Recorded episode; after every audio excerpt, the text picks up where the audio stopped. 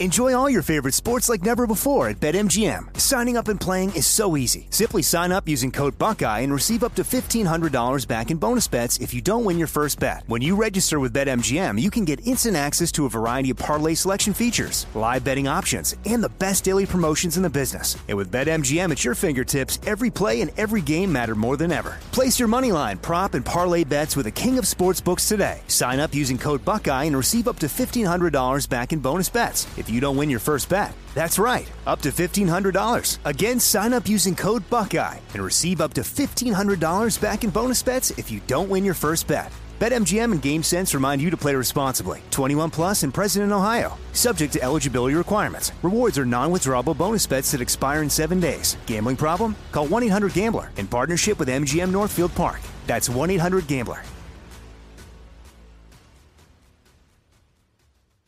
You know you've got a comeback in you. When you take the next step, you're going to make it count. For your career, for your family, for your life. You can earn a degree you're proud of with Purdue Global. Purdue Global is backed by Purdue University, one of the nation's most respected and innovative public universities. This is your chance. This is your opportunity. This is your comeback. Purdue Global, Purdue's online university for working adults. Start your comeback today at purdue global dot e d u. You deserve a moment to yourself every single day. And a delicious bite of a Keebler Sandies can give you that comforting pause. Take a pause from your to-do list with the melt-in-your-mouth magic of a Keebler Sandies. This magic is baked into simple shortbread cookies by Ernie and the Keebler Elves. So as life continues to fly by, make the most of your me moment. Take a pause and enjoy a Keebler Sandies. When you buy Kroger brand products, you feel like you're winning. That's because they offer proven quality at lower than low prices. In fact, we guarantee that you and your family will love how Kroger brand products taste, or you get your money back. So next time you're shopping for the family, look for delicious Kroger brand products, because they'll make you all feel like you're winning. Shop now, in-store, or online. Kroger, fresh for everyone. Hey Dude, The nineties Called, with Christine Taylor and David Lasher. Hey everybody, welcome back to Hey Dude, The nineties Called podcast. I'm David. Hi David, I'm Christine. How you What's doing? What's up, Christine? I'm good. How are you? I'm good. We've got we've got uh, two great guests in our waiting room, but I, I want to say one quick little thing before we let them in, because I got the from one of our prior guests that we had on here. A giant Dylan's candy bar bag of candy. Oh, my gosh. She texted me the other day saying, did Christine get... I have I to write a... Th- now I have to get her address and write a thank you, because I can't even tell you what... You you know how much I light up talking about candy. So to come home to a big... I mean, a blue bag like the size of this desk filled with one of those huge tackle boxes, the millennial oh, tackle yeah. box that we talked about. Licorice, gumballs, I mean, it, bags of things. And it, we demolished it as a family. Ella had some friends come over for a sleepover. So like, it was perfect, because I never would have wanted to, to like, and I would have like totally hidden it and kept it for myself. I but just I picked on it for like yes, six months. Totally. Oh, six months, maybe try three. It doesn't or take one, me long. One night, one bad night. Um, but it was the greatest surprise, and she's so wonderful and wrote the sweetest message. So I will talk after, because I, I do want to send her a thank you. Yeah, she'll be so happy. Um, um, but we have two incredible, incredible guests. Um. In our waiting room. Yeah, the musicians are like a- another level. I, we were just saying to each other that like when you grow up with music, or you've been into a certain uh, album, it's part of your D N A, right? So the people who wrote the music and performed the music, y- you feel like they were part of your life. And that's what, you know, I mean, Jim Sonefeld from Hootie and the Blowfish and Edwin McCain. It's just, oh, this is a meaningful interview, their I think. Songs, their music. I mean, I can, I am already just the, the, since we, since we were booking them there, I've been playing their music and their songs have been in my head. So I cannot wait to talk to them. Should we let them in, Jim and, and Edwin? Yep. Let's let them in. What's happening? How are you guys? We are good. It is such a pleasure to have you both. huge fans. We are huge, huge fans. And it's always great for us as, as you know, we were two, uh, you know, child actor, I guess teen, teen actors in the nineties. But but we just love having musicians on because it's just such a fascinating world to us. And especially at that time, you know, for, you know, this is a nineties podcast. So we'll start there and then we'll talk about everything you guys are doing together now. But um, we're just huge fans and honored to have you here. Oh, thanks for having us. I mean, I, I, I'm not surprised you're in the South because both of your music has such Southern influence, and I can see why you guys are friends. But let's just start with how did how did you guys meet, uh, and and how is your how is your friendship evolved? I, I would say I'll start out and say my memory of this is well before stalking was stalking. If you were in a band and there was another band that drew more people than you, you would just kind of attach yourself creatively to their shows or hang out a little bit or see if you could get on a bill together. And I think that's how I remember first meeting Edwin is we we had just a, a little bit of a following, not much at all. And and we saw him around doing the bar scene and we sort of, you know, found each other maybe in that way. But once he attached, once we found out that we had a lot in common, we liked to party, we loved to write music, and we loved to travel, it was all done. We could do this for a lifetime. That's an incredibly generous way of of absolving me of my level five stalker behavior. Oh, wait, you were both stalking each other. No, so that- I was, I, by design, purely stalking dumb. He's being way too, uh, way too modest. Um, I actually knew Darius and Mark from a place called Muldoon's. They did an open mic. They used to do open mic nights at this little bar called Muldoon's before uh, Hootie was a band, or before Sony was in the band. And then I got kicked out of Carolina after one semester, and I sort of wandered my way down to Myrtle Beach and down to Charleston, and then uh, ended up playing solo acoustic in Hilton Head. And by then, they had become pretty well known as a band. And I used to go see them play at this place called the Old Post Office. But in which city? Uh, which city? In, in Hilton Head Island in oh, South Carolina. And so that was when I, that was where I was putting in my ten thousand hours. Um, I was playing like ten shows a week. And when they would come through to play at the Old Post Office, uh, occasionally Mark or Darius would come by the old po- or come by my gig at the Tiki Hut or whatever. And I would see them, but then I would go see them play at the Old Post Office. And as, you know, they they very quickly became a well-known touring regional act, like touring all the way up to D C and and doing, uh, you know, filling clubs all the way up the, the East Coast. And I, I wanted to put together a band and get, you know, on board because people were, you know, it was it was really happening for Dave Matthews and and for for uh, Hootie. And my manager at the time, he and I were, you know, college friends. And I was like, well, we we need to play with with the guys in Hootie. They're the nicest guys. Their crowd is kind of, they'll get what I'm doing. And so I just kind of like made myself uh that, you know, basically they were either going to have to take me to open for them or just deal with me as a pest. And I think they just decided it was easier just to let me open. And it, but, but it, you know, it, our, our personalities worked out great, and, and they were really kind to me. And, and, you know, we, our music complements each other, and, um it just made sense. They were very, very kind to me early, and well I, early on and to this day, honestly. Well, you don't just let uh, a, a non-talented stalker groupie open for you, so I, I you're I think you're you're maybe um humbling yourself down a little bit too, because I, I mean this sounded like, this sounds like I, it was just sort of a meant to be. I never said I was untalented, man. I'll tell you no, that's true. Just stand by. I'll tell you how awesome I am. Don't worry. We agree. I love it. You were just sort of selling yourself as a stalker. And then I was oh, like, no, well, no, no. There, he also was, happens to be a brilliant talented, musician.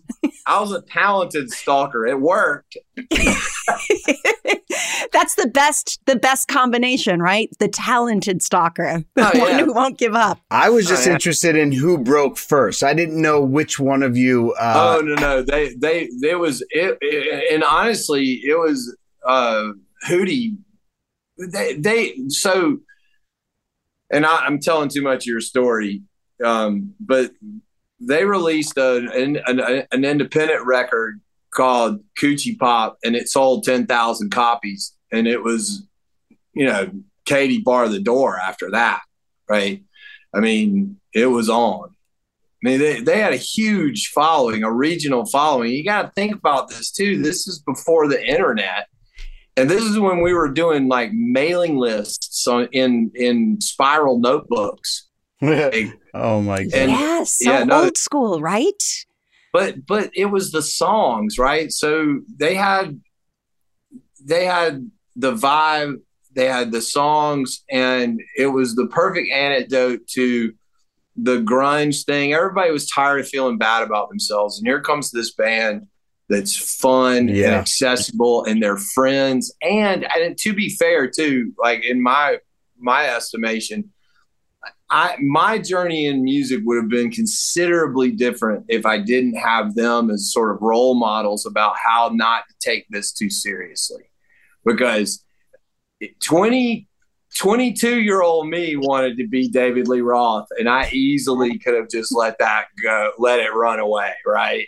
And and they were so humble and kind and careful and and uh, nice about uh, what they were doing. I couldn't help but uh, you know take the lesson, and and it's really informed the way I work to this day. Everybody's got mentors, right? And people that they, yeah. they're on the heels of who inspire them. And I just want to talk to Jim about, you know, what Edwin was saying at the time in the nineties, it was hip hop. It was grunge. It was some really, you know, some um, intense music. And you guys came out and I, I'll tell you this. It, the year your first album came out, I had it on loop in my car and wherever I was. And I loved it. I mean, and you guys had insane success with, you know, Hold My Hand, Let Her Cry, Only Want to Be With You. Um, but it, it was sort of like simplifying everything and bringing it back to this Southern pop kind of rock. And it was nothing that was being offered. But um, how how did your writing process come about and be, becoming connected with the band? And what was the height of, of your success like? Because that, that album was in, insane. Yeah, we, I mean, Hootie and the Blowfish were always just going to be the sum of Dean Felber and Mark Bryan and Darius Rucker and me. That was, that's all we could ever be. So it didn't matter if we were, if it was nineteen eighty-two or ninety-two or two thousand two. Right. We were the sum of kids that were sort of raised in the seventies by, you know, different parents, but in a similar era where, you know, classic rock slightly dominated, but uh, there was definitely the infusion for several of us with the Motown uh, style music, R and B from that era. And there was a, a whole prime country, you know, nineties country that was right in there hard when we were starting to write songs together. So it, it could have only been one thing. It, the fact that grunge was there and everybody was a little bit angsty and angry, that, that was just something that we rubbed against, and it actually helped us because, right. gosh, what's best to be, but maybe a little different than what everybody's been doing for a few you, years. You so were we the were, anti, anti-grunge. Yeah, and it wasn't because we hated grunge. We freaking loved grunge. Right. We, we listened to Pearl Jam. We listened to Nirvana. So we just happened to be the sum of all our parts, which was ah, about three or four chords, an acoustic guitar, a message that's, you know, overtly poppy because, you know, several of us come from that school. But, you know, we were young, too. We were just in our mid-twenties. So we had that energy that sort of leaned us into R E M and like the Ramones and some bands, The Jam, Joe Jackson. So we were kind of this big soup of stuff. And we spent five years honing that. So we had this great test market called the Southeast, which Edwin was in as well. We drove around in the van, we booked gigs, and nothing better than just playing your songs, you know, in front of other people and seeing how they react. That's the best test ever. And so surviving that five years were songs like Time, Only Want to Be With You, Hold My Hand, Let Her Cry, I Go Blind, songs like that. When we got to recording in L A for the first time in the spring of ninety-four to do Cracked Rear View, we knew one damn thing. If we only had five songs, those were going to be the, you know, the five we tried to get on there. And tried and, and tested. Yeah. So it, it ended up working. It, it it set us off on a course we couldn't have imagined in a million years, but it was what we were hoping for. You get a chance to make a, a, a an album for Atlantic Records, you know, home of Ray Charles, Led Zeppelin, Crosby, Stills, Nash, and Young. What are you going to do? You're going to put out the best stuff you can and just say some prayers. Get on your knees and say, God, may the musical gods of this crap business called the music business be in our corner for a minute. And they showed up. Thank you. Oh, wow. That's really incredible. And how long had you guys all been together as a band before the success? They, like, had you been, was it had been a few years? Yeah, Edwin mentions yeah. that it goes all the way back to eighty-six, eighty-seven eighty-six when Darius and Mark are an acoustic duo called the the Wolf Brothers, and then uh, they uh, that's what it was called. I forgot okay. about that.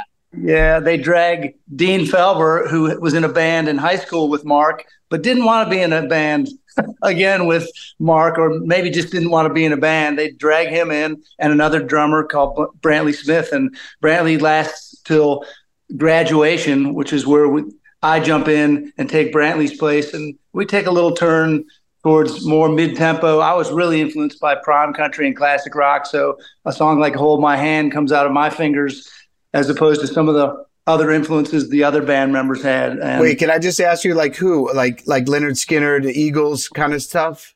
Yeah, I mean, so, to be fair, everything I listened to did not directly influence my music. So Frank Zappa is never indicated in anything I've ever written, but I loved Frank Zappa. But guys like George Strait and like Travis Tritt and Barry Manilow, that's at the heart of what made my heart beat back oh, when I was Barry. Yes, Barry. Right? Christine right? just perked up at Barry. Barry Manilow. Oh, man. I get it. I get it. Yes. So we we keep we write what we feel. Darius had a uh, you know an R and B background, but Darius grew up a, a black guy in the South loving Kiss. So that's a, a turn that no one would have expected, and he also loved country. And Mark was obsessed with college rock. He was a D J at our W U S C in Columbia, South Carolina, Go Gamecocks. And he had all this stuff like Scruffy the Cat and the Replacements before they were breaking any bigger than they got. And so it was just a cool fusion of a bunch of different things. Yeah, I feel like the Southern uh, music scene is a very collaborative place. Uh, my my wife went to Tulane University and my daughter is there now. And there's a band called The Radiators, mm. Dave Malone and and um, and Zeke and these guys. And I remember I was doing a movie in Charleston and Jill took me to this little bar and she's like, we're going to see this band. And she's like, I actually know them. And I'm like, yeah, okay, sure. And, uh, uh, you know, Dave Malone looked out into the audience and was like, oh, there's my girl, Jill London. Uh, and I was like, oh, Jesus, you you all like know each other. And it seemed just like, a, a, I, and I've seen Dave and Zeke perform in, you know, at the Sanger Theater for the, um, you know, the Wait album, or these these great musicians always come together and support each other. The fellowship we had, and I'll pitch this to Edwin because the fellowship was quite vibrant in the Southeast too. We were hanging on the, the shoulders of Johnny Quest and of Dylan Fence and of Egypt. And uh, these bands that were along, you know, D C and Virginia and North Carolina. And so this idea that we were learning from someone else, we handed right down to Edwin. He just happened to be right in line with us along along the coast doing gigs, just looking for some tidbit because there was nobody to call. There was nobody, nobody was connected to the business of music. We just did what we could to play as much as we could, write good songs and and get out there in front of people. But Edwin and us crossed paths and it really – it was solidified then because we we loved each other. We loved our styles. But Edwin has a whole other chain of people that hung on to him as well through the, the years that followed. So I would say that about the, the thing that was different, uh, especially with the Southeastern music scene, is that we we did have such a fellowship. And I remember the first time I got to L A and realized how competitive it was between the bands. It, you know, it was um, there was almost animosity as compared to, like, in our friend group, if somebody got their gear stolen or somebody crashed their van, there'd be five bands offering gear and vans to help out. And, you know, when it wasn't competitive, we were all really supportive of each other. And there was a period of time in Charleston, there was a radio station called ninety-six Wave um, that was owned by uh, a, a, just one family, right? And this is, it was an independently owned F M radio station that that was the soul of the city. It was the heart and soul of the city, and they would play regional acts, including all of us. They were playing our demo tapes when that would be unheard of, right? Like to have, to basically have uh, local bands' music being played on a on a P one market F M station. And um, th- this uh, the owner of the station was kind of, he was just one of these rebel guys that was like, yeah, I'm just going to do whatever I want to do. And because he did that, you sort of had the entire state rally around these bands. And so we we sort of, we benefited from a period of time where it was before Clear Channel. It was before the big conglomerates had sort of, like, you know, bought up all the radio stations. You had these independently owned F M stations. You had a, a, a group of musicians and bands that were wholly supportive of each other. And you also had fraternities and sororities that would uh, supplement our income so that we could afford to make it to the next club up the up the coast. You like so co- we, college kids? Yeah. So yeah. we were playing. So the way, the way you did it, the way we all did it back then was we would play in fraternity parties, sorority parties, until we had enough money to go to Winston-Salem or go to Texas or go to, you know, somewhere, you know, Virginia Beach or whatever. And so you start running low of money, you'd book for fraternity gigs, sorority gigs, and, and then you'd be able to fill the van up and get a hotel room or whatever.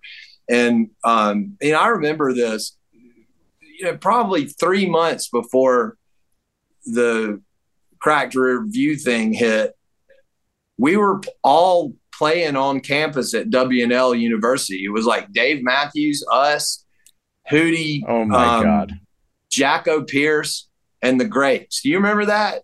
You remember that, Sony? And then literally three months later, they, Hootie sold five million records and we're playing in amphitheaters. It was crazy. It was that fast? Wow. From a college frat party I, to five million I, records. I might be I might be speeding the timeline up, but it felt like it was three months. It might have been six months. It might have been six months, but it was it was exceedingly shocking at how quickly their um, their popularity blew up. It was amazing. Yeah, you know, and I was you know I was I was on the ride, so I was with them, and you know we were uh, you know I, I I've never seen it since. I mean, I don't think anybody's ever broken that record, right? The amount of sales in such a short period well, there's of time. Well, so, they had so many hits. You had one and then another and then another. Um, I mean, we had Adam Duritz on, and he said sort of like the Counting Crows first album also, they had recorded so many hits. There were like three or four hit songs on that demo album. Um, But Jim, is that your memory that it all happened? You were from a frat party to selling millions of albums was pretty quick turnaround. Yeah, we returned. We recorded Cracked Rear View in L A in the spring of ninety-four. So we'd been playing for five, six, seven, eight years up the clubs, and we got big in, in a bunch of the clubs on the in the Southeast, and we're still playing parties because they they paid well and they paid a lot. Yeah, where, where, where, do frat, where, do, where do fraternity college kids get money to afford a, a, a real band? Well, the kids at the kids at W and L were loaded but they would they would act like their own promoters. Like there were there were they would they would charge money. Oh, there you go. They yeah. were making they were running a little business. Right. Oh, yeah. Yeah.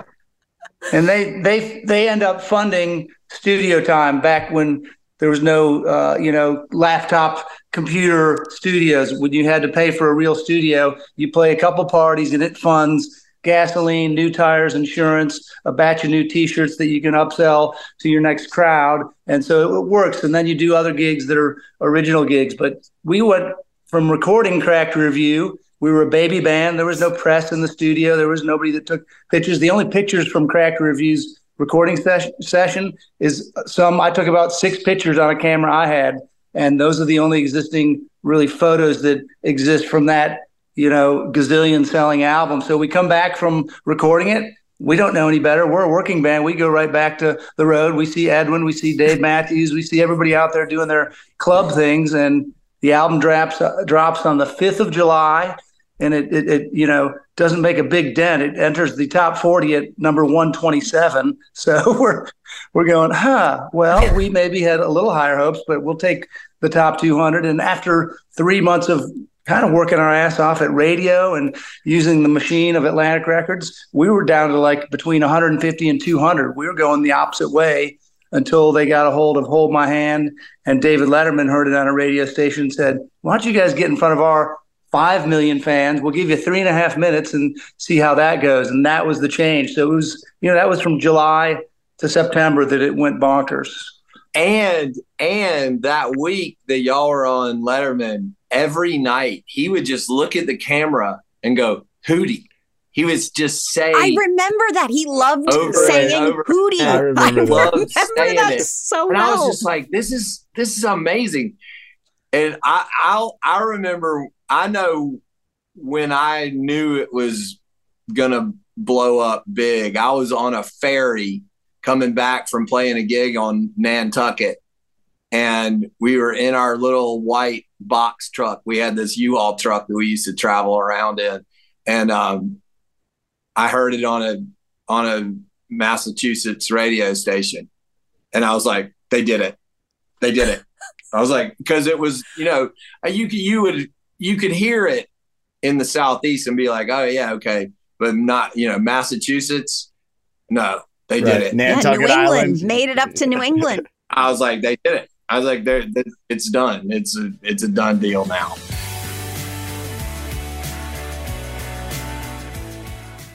Enjoy all your favorite sports like never before at BetMGM. Signing up and playing is so easy. Simply sign up using code Buckeye and receive up to fifteen hundred dollars back in bonus bets if you don't win your first bet. When you register with BetMGM, you can get instant access to a variety of parlay selection features, live betting options, and the best daily promotions in the business. And with BetMGM at your fingertips, every play and every game matter more than ever. Place your moneyline, prop, and parlay bets with the king of sportsbooks today. Sign up using code Buckeye and receive up to fifteen hundred dollars back in bonus bets. It's If you don't win your first bet, that's right, up to fifteen hundred dollars. Again, sign up using code Buckeye and receive up to fifteen hundred dollars back in bonus bets if you don't win your first bet. BetMGM and GameSense remind you to play responsibly. twenty-one plus and present in Ohio, subject to eligibility requirements. Rewards are non-withdrawable bonus bets that expire in seven days. Gambling problem? Call one eight hundred gambler in partnership with M G M Northfield Park. That's one eight hundred gambler.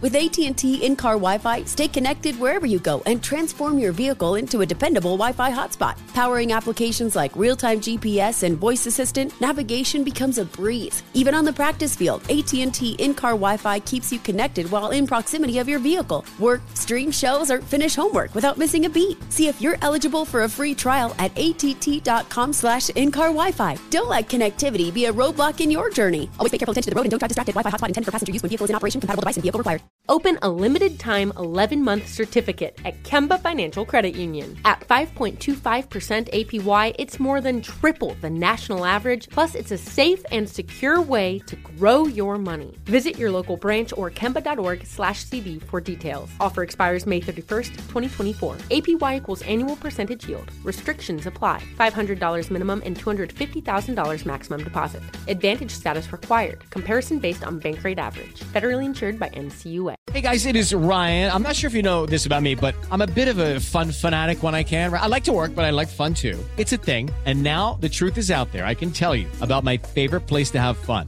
Chumba Casino. They have hundreds of social casino style games to choose from with new games released each week. You can play for free anytime, anywhere. And each day brings a new chance to collect daily bonuses. So join me in the fun. Sign up now at chumba casino dot com. No purchase necessary. V G W. Void where prohibited by law. See terms and conditions. eighteen plus.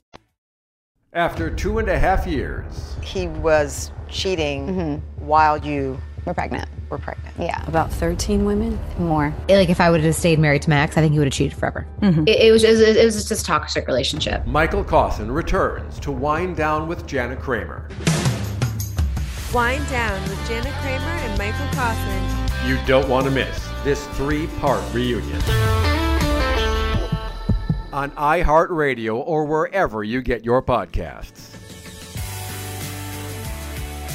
Hearing you talk about the sort of unconditional support that you all had for each other, and then getting to L A and realizing that was not the norm. Like pe- there was a highly competitive market and people looked, I'm sure, looked for, for you to fail and not succeed. I mean, as actors, David and I have experienced that, you know, through we all, we all auditions hate each other. And sh- but that period of time, oh, you're terrible. I'm but joking. No, I'm I, joking. I feel like the what you had as as Um, you know, experiencing the same thing, that is, it feels very, very special and so unique. And and even, Edwin, just you describing hearing the song on the radio, like your joy for your friends, it, like that's so cool. Yeah. It, yeah. I mean, well, it, it never happened. You got to think about that. Like as as Southeastern musicians, the biggest bands that we know of from the Southeast were like, it was like the Allman Brothers or, you know, Eagles. It, oh no, Eagles were California, right? No, Tom maybe, Petty. maybe, maybe Widespread Panic, Tom Petty. Oh, but it wasn't, but here's the thing. There, there was no, nobody, I never had any idea, any, any inkling of being in the music business. Like the the biggest thing that would ever happen for us is we would get there was a there was a, a Miller Genuine Draft used to sponsor bands, right? And if you could be a Miller Genuine Draft artist, that was like getting signed to the biggest deal ever. And they would literally like give you a trailer and and and it but it would, you know, bands that were Miller Genuine Draft bands were legit. In our book, like they were legit bo- touring artists.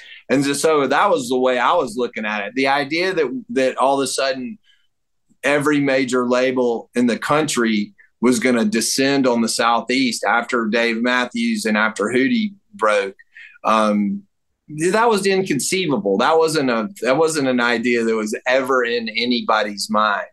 Um, and I wouldn't have been able to. You know, I, the the you know, and they're not going to tell you this part of the story, but when Atlantic was coming after Hootie, they all said, "Well, we'll sign with you, but you got to sign him too." And I like talking about me. And which is are you crazy. Serious? That's one hundred percent. That's and amazing. I, I'm not, I'm not making that up. I remember when it happened. We were in we were at uh, in a bar in the Virginia Highlands called the Highland Tap.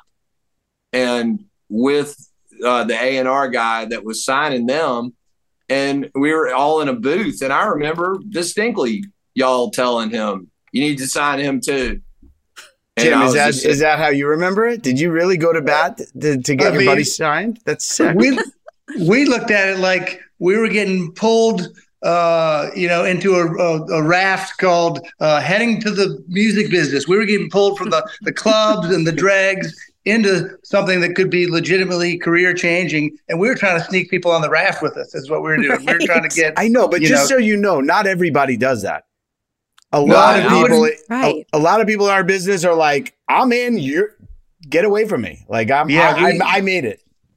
Yeah, yeah. We, we, we only had one experience uh, that would have in, illuminated the fact that maybe we did things differently, you know, in the Southeast. Uh, and there were competitive bands in the Southeast. It doesn't mean there there weren't, but we did have a nice fellowship of guys that had the, the same thoughts. But we got some good advice when we were doing Cracked Rear View. The one famous guy that entered the scene uh, called David Crosby, who was with Crosby, Stills and Nash, had played Woodstock, had done so many incredible, insane things. He comes in the studio one day because our producer knew him, and he said, let's get somebody that's recognizable to sing background vocals on a song. So Crosby sang on Hold My Hand, and he did it in five minutes. Of course, he's a pro, and he tried to get out of there without a conversation. And we're like, whoa, whoa, dude, like, tell us, oh, majesty, grant us exactly. a bit of wisdom. Wait, and David Crosby he, sang uh, harmonies with you on Hold My Hand?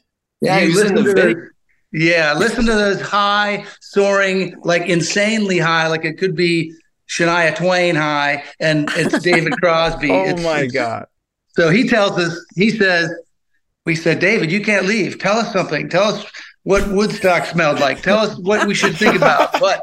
And he stops, and he and I write this in a, a book I put out last year called Swimming with the Blowfish in detail. I'll save you the gory details. But he says, you, you guys better watch out. You're here because you love music. So you have music on one side.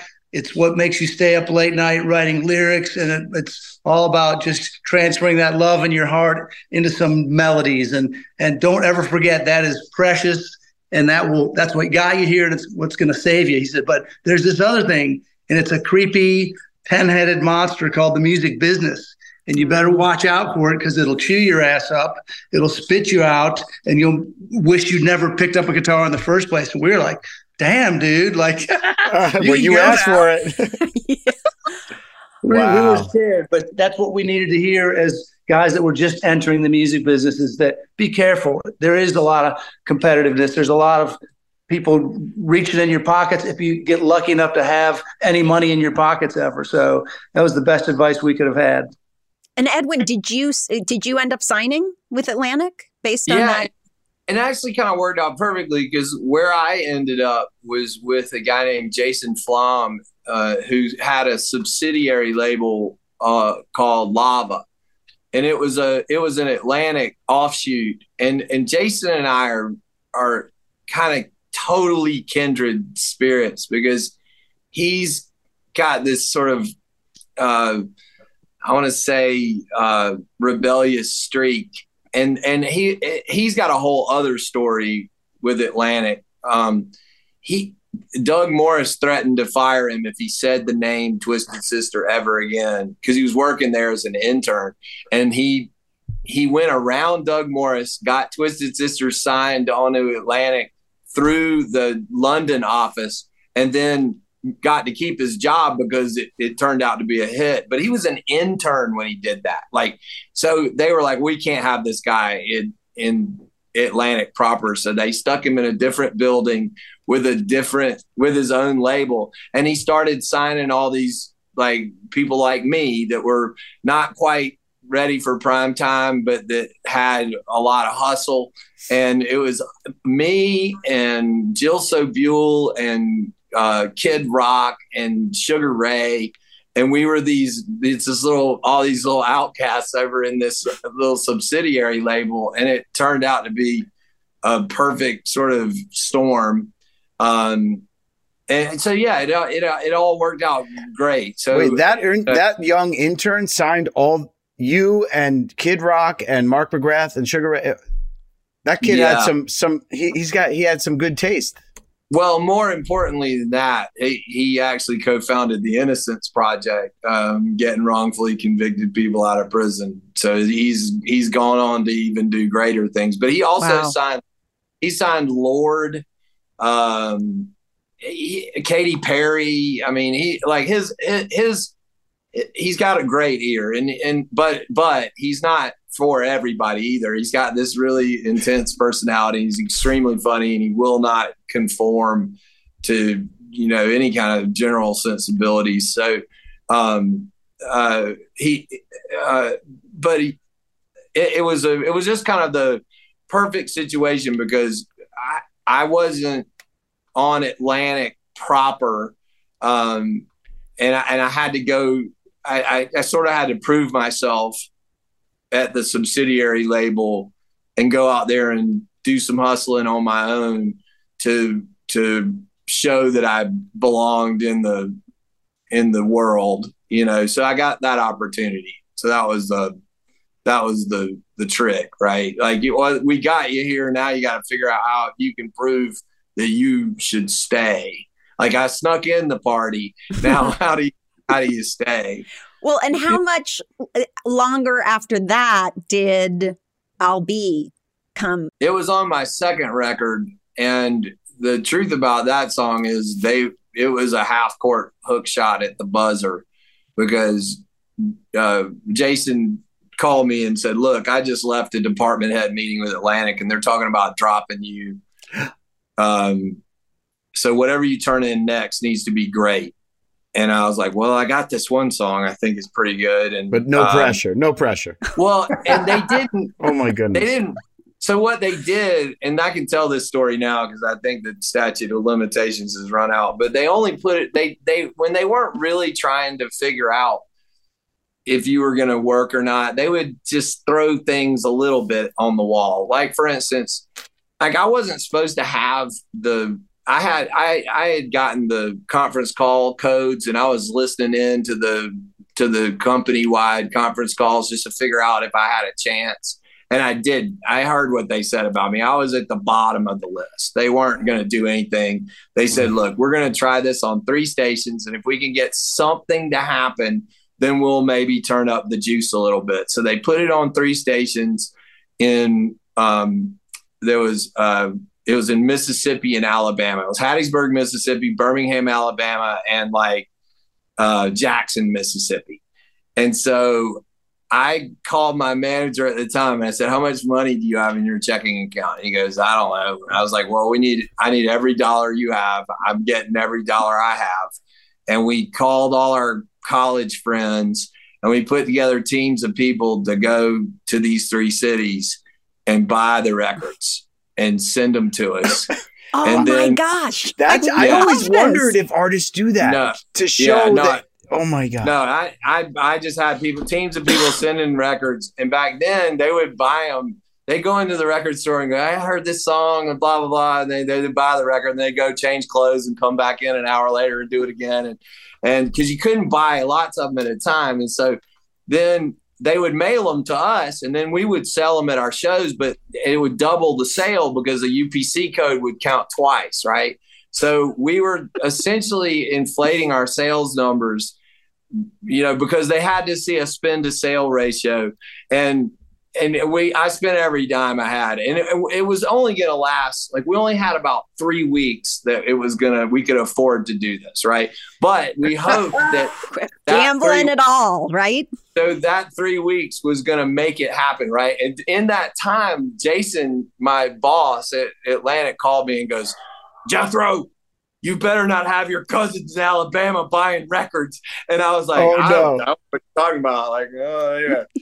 and and I don't have so, cousins in Alabama. So we, we got the needle to tick up just enough that that they – They got Atlantic got the song put into a show called Dawson's Creek, and it was in the finale of Dawson's Creek. And oh, the sales, wow. our our little artificial sales uh, went from you know twelve hundred a week to twenty five thousand, and we knew that the the the rocket had been launched, right? Like, we knew we had finally gotten it off the ground. And the footnote to that story is uh, a couple of years ago, I was playing golf with Jason. I'm, we're still friends. I still do a lot of work with him with the Innocence Project. But I, I was with him on the golf course, and I was like, "Hey, man, I feel like I need to be honest with you about something. Um, remember when you asked me if my cousins were buying records?" He goes, "I knew it. I knew you were doing it. I knew it." And, uh, but it was it, you know, it worked. It worked.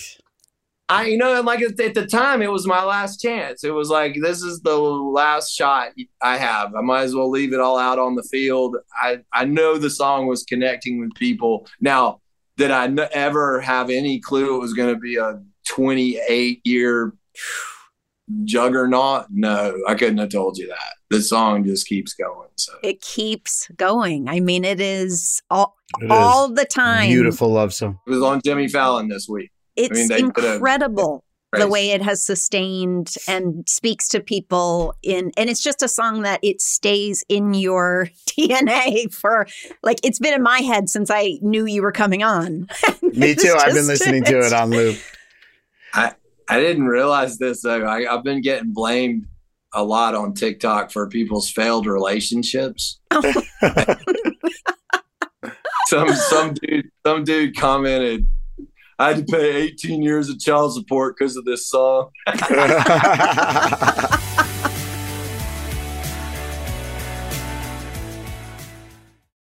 Enjoy all your favorite sports like never before at BetMGM. Signing up and playing is so easy. Simply sign up using code Buckeye and receive up to fifteen hundred dollars back in bonus bets if you don't win your first bet. When you register with BetMGM, you can get instant access to a variety of parlay selection features, live betting options, and the best daily promotions in the business. And with BetMGM at your fingertips, every play and every game matter more than ever. Place your moneyline, prop, and parlay bets with the king of sportsbooks today. Sign up using code Buckeye and receive up to fifteen hundred dollars back in bonus bets if you don't win your first bet. That's right, up to fifteen hundred dollars. Again, sign up using code Buckeye and receive up to fifteen hundred dollars back in bonus bets if you don't win your first bet. BetMGM and GameSense remind you to play responsibly. twenty-one plus and present in Ohio, subject to eligibility requirements. Rewards are non-withdrawable bonus bets that expire in seven days. Gambling problem? Call one eight hundred gambler in partnership with M G M Northfield Park. That's one eight hundred gambler. With A T and T in-car Wi-Fi, stay connected wherever you go and transform your vehicle into a dependable Wi-Fi hotspot. Powering applications like real-time G P S and voice assistant, navigation becomes a breeze. Even on the practice field, A T and T in-car Wi-Fi keeps you connected while in proximity of your vehicle. Work, stream shows, or finish homework without missing a beat. See if you're eligible for a free trial at att.com slash in-car Wi-Fi. Don't let connectivity be a roadblock in your journey. Always pay careful attention to the road and don't drive distracted. Wi-Fi hotspot intended for passenger use when vehicle is in operation. Compatible device and vehicle required. Open a limited-time eleven-month certificate at Kemba Financial Credit Union. At five point two five percent A P Y, it's more than triple the national average, plus it's a safe and secure way to grow your money. Visit your local branch or kemba.org slash cb for details. Offer expires May thirty-first, twenty twenty-four. A P Y equals annual percentage yield. Restrictions apply. five hundred dollars minimum and two hundred fifty thousand dollars maximum deposit. Advantage status required. Comparison based on bank rate average. Federally insured by N C U A. Lucky Land Casino, asking people, what's the weirdest place you've gotten lucky? Lucky? In line at the deli, I guess? Aha, in my dentist's office. More than once, actually. Do I have to say? Yes, you do. In the car, before my kids' P T A meeting. Really? Yes. Excuse me, what's the weirdest place you've gotten lucky? I never win and tell. Well, there you have it. You can get lucky anywhere, playing at Lucky Land Slots dot com. Play for free right now. Are you feeling lucky? No purchase necessary. Void where prohibited by law. eighteen plus. Terms and conditions apply. See website for details. So tell us about collaborating together and creating together. Like, so at what, at, when did that happen exactly? And tell us, just, t- you know, fill us in on it. It happens all the time, doesn't it? I mean, it's sort of an ongoing collaboration. It never stops. The common thread is uh, Francis Dunnery. He is. Francis is, uh, is the one who, uh, fifteen years ago, I wrote a record with Francis Dunnery. He's this crazy prog rock guitarist, producer, songwriter, just angelic voice, super talented. And we had been on Atlantic Records together. So he produced my first solo album. And he also, as a result, the glue, you know, the glue that keeps us all together through the years, keeps Francis in my life.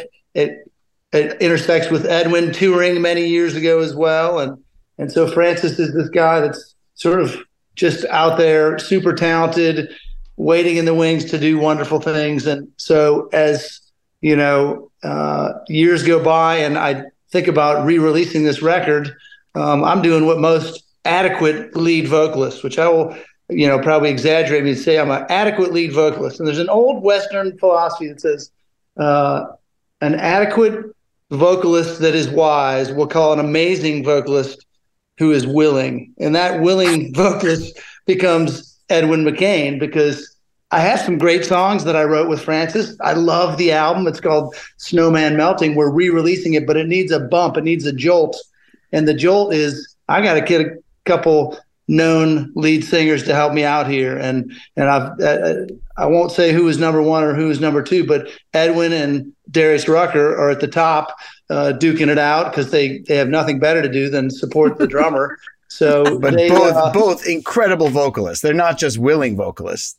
Yeah, mm-hmm. no, but they it, willingness was the key, man. There's a million uh, great vocalists. None of them want to return my damn call, except for Edwin and Darius. So well, they they both return my call. And dude, old friends willing. are the best friends. Old friends yeah. are the best friends. mm-hmm. Yeah, so we we re-record two of the tracks, and what we come up with with Edwin is an energized acoustic, cool as hell version of No Reason. We record in uh, Greenville, South Carolina, and Nashville, and I uh, just I'm so glad I picked the right person. And he said, "Yeah, thank you, Edwin." By the way, how do you like the song, Edwin? I do. I it so I I love the message, but more than anything, it's just a continuation of uh, lifelong friendship. I mean, there was only one answer to the question, but but but as soon as I as soon as I was listening to it, I was like, "Man, this this reeks of Francis," and I was like, "Francis." Write this with you because like we both love him, and he's got you know he's got a certain melodic sensibility that only he you know it just it's instantly recognizable, right? And then um the, the obviously the subject matter of the song and and given the current climate, um you know man I'm all about it. Like we like everybody needs to just take a breath and be loved and and be kind, and uh, that's the that's that's what this song was saying to me. So of course I would, you know it was no no question. And but I mean I feel like we you know we play together. I feel like we play at least three or four gigs a year together, no matter what. You know it just it's a I mean it's a it's an extension of just what we always do. We're always playing together. Yeah, this is the truth. And we, we never stopped. So we've been hanging out backstage, backstage, side stage. Uh, we stay out of the bars now for the most part, Edwin and I, but we've been hanging out around the stages together for, for so many years that it almost feels like you're, if you're not on the same bill, it's like, where's Edwin? We'll be doing right. a charity gig in, you know, wherever, Connecticut, New York, Florida, South Carolina. Hey, where's that? Where's Sister Hazel? Where are they today? Are yeah. they supposed to yeah. be here? There's just some names that need to be there every time. Do you yeah. know, I, I, for years, and I've seen this actually even like, you know, in on the interweb where all misunderstandings uh, begin. There was a big misunderstanding that I was actually in the band. That I was, that I would see, I would see former member of Hootie and the Blowfish, and I and I was like, you know, I, I don't really feel like I'm gonna correct that. I mean, because I guess I wasn't ever, I wasn't ever officially in the band, but I wasn't not in the band either. You don't need to correct anybody on that one, right? I would say, I would say, I I have a strong case for common law membership. I mean, are you going to sue for some royalties? No, uh, no, no. Just want to ride the next gig. Listen, the collaborative, the collaboration that's gone on for so many years, and and that took place in in you know northeastern southern rock is so beautiful. And and uh, working with friends, there's nothing better, man. There's nothing better than working year after year with with people that you love. That's true. Yeah, we're blessed in that way because it's it's it's a tough business going down the road. The glory days, of course, will always be remembered just for that. You work your ass off, you, you you get success, and you're so grateful. But it gets harder years down the road to keep it together. We all go through these lulls where you're just fighting to get a return call from a record label or a radio station. And through all those years, you know, we all knew what was up. We all were finding ourselves on stages together and just sort of on the side, no matter if there was only five hundred people or fifty thousand, more so the five hundred, saying, you know what, we get paid to make music and this just does not suck. And we always had that high level of gratitude. And people like that, I think, stick together. The ones that don't see that or understand it I think they end up in, in darker places. So I'm I'm glad we stuck it out through the lean years, and who who knows, maybe they're getting leaner. Well, you also listened to what David Crosby told you, which was stick to the music, right? That's yeah. why you're here. That's what you love. That's what you're, that's going to, you know, keep you up late at night playing, coming up with songs and, and, and staying out of that other part, but yet continuing. Like you said, five hundred people, didn't matter. You're still getting to do it. So beautiful. This, this yeah. relationship is so cool. You guys, this is so great. I wish, I wish uh, David Crosby would have said, if your single's not doing so well, just send some people to Jackson, Mississippi, your cousin maybe, rebuy some records, resell them again, just street team it. Tally up I, all of your that, friends and family's cash and make it happen. That was an Edwin McCain original move that, was that I respect. But, but, you know, honestly, if you ask anybody at Atlantic, they'll tell you, man, I was, I was, I was a whore at radio. I would do anything. Like whatever. Well, your want. back was up like, against the wall, right, man? You, you. They said yeah. if you, if the, your next product doesn't sell, we're, we're dropping you. And did you ever, see, you know, Bruce Springsteen when he recorded "Born to Run" was under the same pressure. Yeah, yeah. In, in no, that, and, and and and once it actually happened, and I was out there making the rounds at radio, I literally. I was I would do whatever. I didn't care. I mean, I was playing hot dog parties at pools and like drive-through weddings at Krispy Kreme donuts, and yeah, it just it didn't it didn't matter. And I and I made so many friends uh, throughout those times at radio that I still have them, right? Like I did the A F C championship. I sang the anthem at the A F C championship game five years ago for the Patriots. And um, I, I called John Ivey. He was a big radio programmer in Boston. And I called him after the fact. And I said, look, man, just so you know, it's not lost on me that I wouldn't have been singing the anthem at this game if it wasn't for you. Like back in the day, putting some kids' music on the airwaves in Boston. And it's why even now when I go and play in Boston, it sells out. I mean, that's crazy to me. And, and, it, and but I will tell you the, the part of the ethic that we all had was just be nice. It's not hard to be nice, right? It's and, and, you know, we can, we can leave here today with this venue or this radio station or this promoter going, man, they, those are the easiest people I've ever worked with. And I look forward to seeing them again.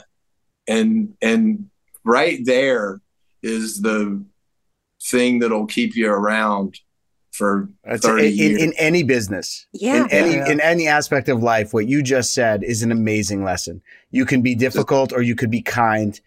And uh, yeah, it, and, and it, people want to work with you again if you're kind, if you show up, if you're respectful. And it's um, Edwin, tell me if this is true. I heard this a story that you crashed a wedding and and, oh, yeah. and sang us, got on stage and sang your song. So I got an email from this this girl who her she was like, we've been watching you since the Blind Tiger in Greensboro. And anybody that can cite that, like of course they they were there early in the fans, first, right? First months of our band. And so, uh, can you come and sing at my sister's wedding? And I, I didn't, I didn't know where I was going to be. And then it turned out I was actually in Charleston on the same day, and I hadn't responded to the email because I just didn't know if that was going to work out. So all my schedule, kind of those clouds opened, and I was like, I'm going to be able to do this. And so I just drove over to where it was, and I got to the reception ahead of time, and I talked to the band leader, and I was like, hey, I know you don't know me, but can I plug in and just sing this song? It's the first dance song. You know, they, they don't really even know I'm going to be here. And, um, and I thought that was like a nice, sweet thing to do. But uh, when the bride and groom came in the reception and she saw me, like she freaked out, like not kind of freaked out, like hyperventilated, fell down, like had oh, to no. T- so had to be taken in a different room, like to get it together.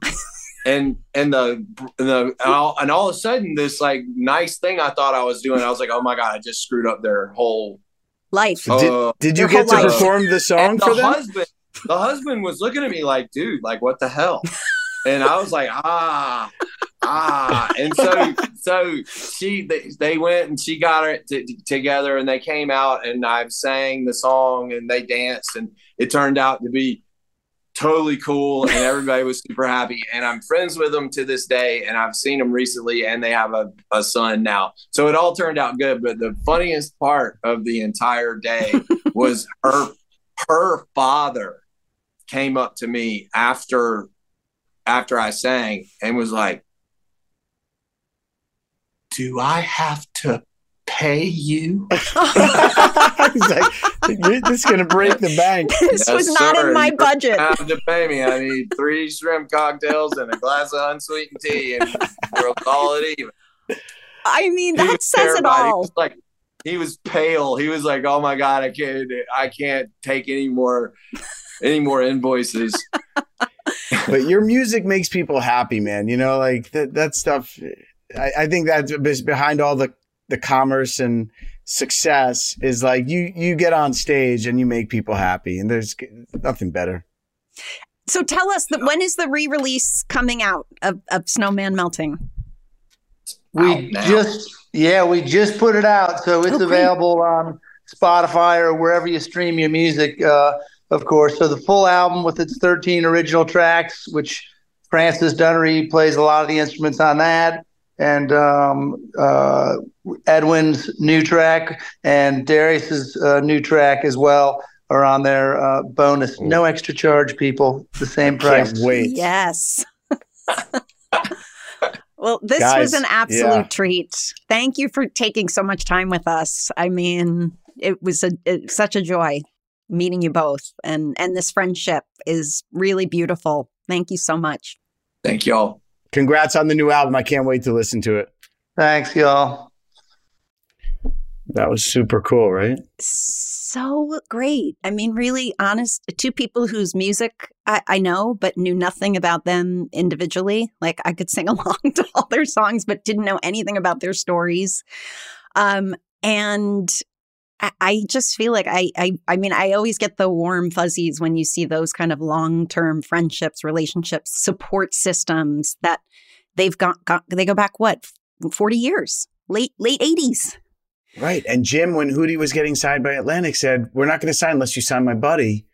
Like that. You don't see that very often. No, you know, no, uh, no. And, and yeah, just great, just great stories. I mean, really cool guys.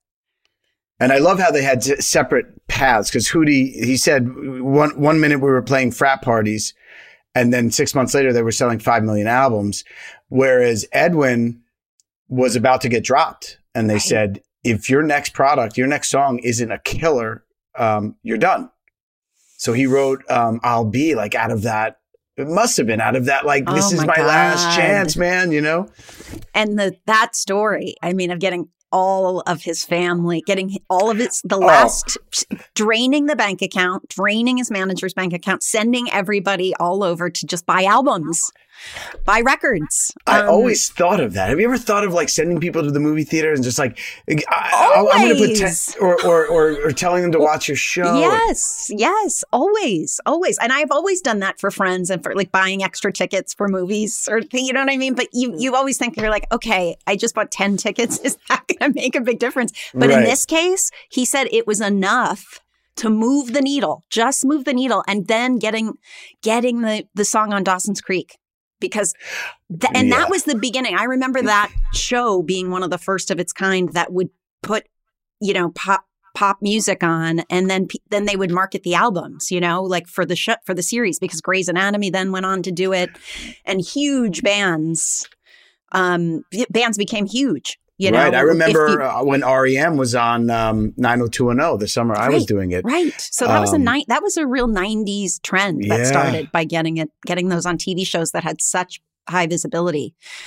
Um, anyway, that was great. Thank you all. I always love the music. I mean, I'm kind of in awe because it's just not something I understand. It's not something I can do. I, I don't know that world, and it's so music. cool.